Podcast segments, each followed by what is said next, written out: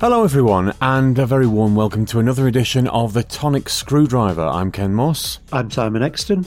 and today is day three of our look at Lyme Bay gins. We're moving on to their Orange and Thyme gin today.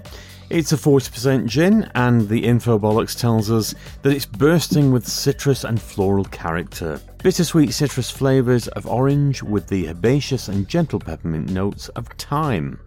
The tasting notes are as follows. The nose is apparently orange, peppermint, and fresh thyme.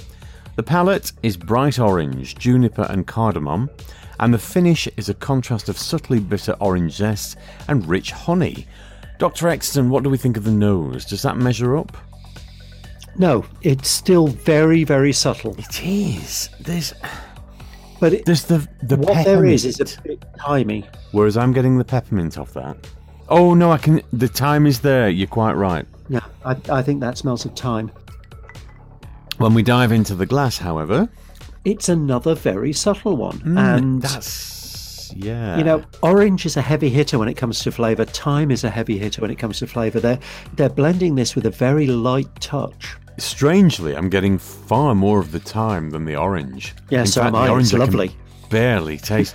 That's something quite different, and Yes. I like different. I think this is lovely. I think this is very, very subtle. This would be destroyed by a martini. Yes. but it actually makes a really lovely gin and tonic. Do you know if anything Thyme- I'm oh, they could sorry, do to ramp that up a little bit? Oh, but yeah, but that's been true for all of these Lyme Bay ones. They're distilled with a very light touch. Hmm. Thyme always reminds me of Malta, and I can just imagine sipping this in a fantastic little, quite seedy pub that I found when I was in when I was on Gozo, which overlooked the Comino Channel between Malta and uh, and Gozo, and we just sat there and drank the local Gozo, wine, which I wouldn't recommend. And I had a, Maltese dish, dish which is rabbit with thyme, which was absolutely delicious. I mean, Really? I love rabbit. It's one of my favourite flavours. It's a bit Um, too gamey for me. Yeah, but I like game. Yeah, so do I. But even that, anyway. Oh my god, you could be a worse at times. Oh, I know. Um, but thyme always reminds me of that evening overlooking the Comino Channel and watching the sun come down, and it was just absolutely magical.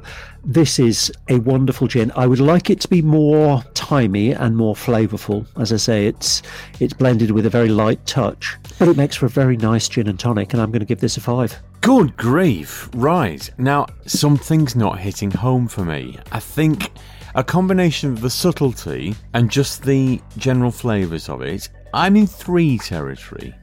But, as I've always said, interesting gins attract me. And this is a very interesting gin. It's very well made.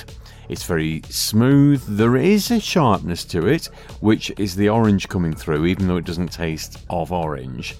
The thyme is predominant. I just think it could do to be stepped up a gear and let that flavour really you know, throttle you when it comes out of the glass. It's such an interesting flavour to waste on a subtle gin. I suppose, though, it is that fine line between subtle and overpowering.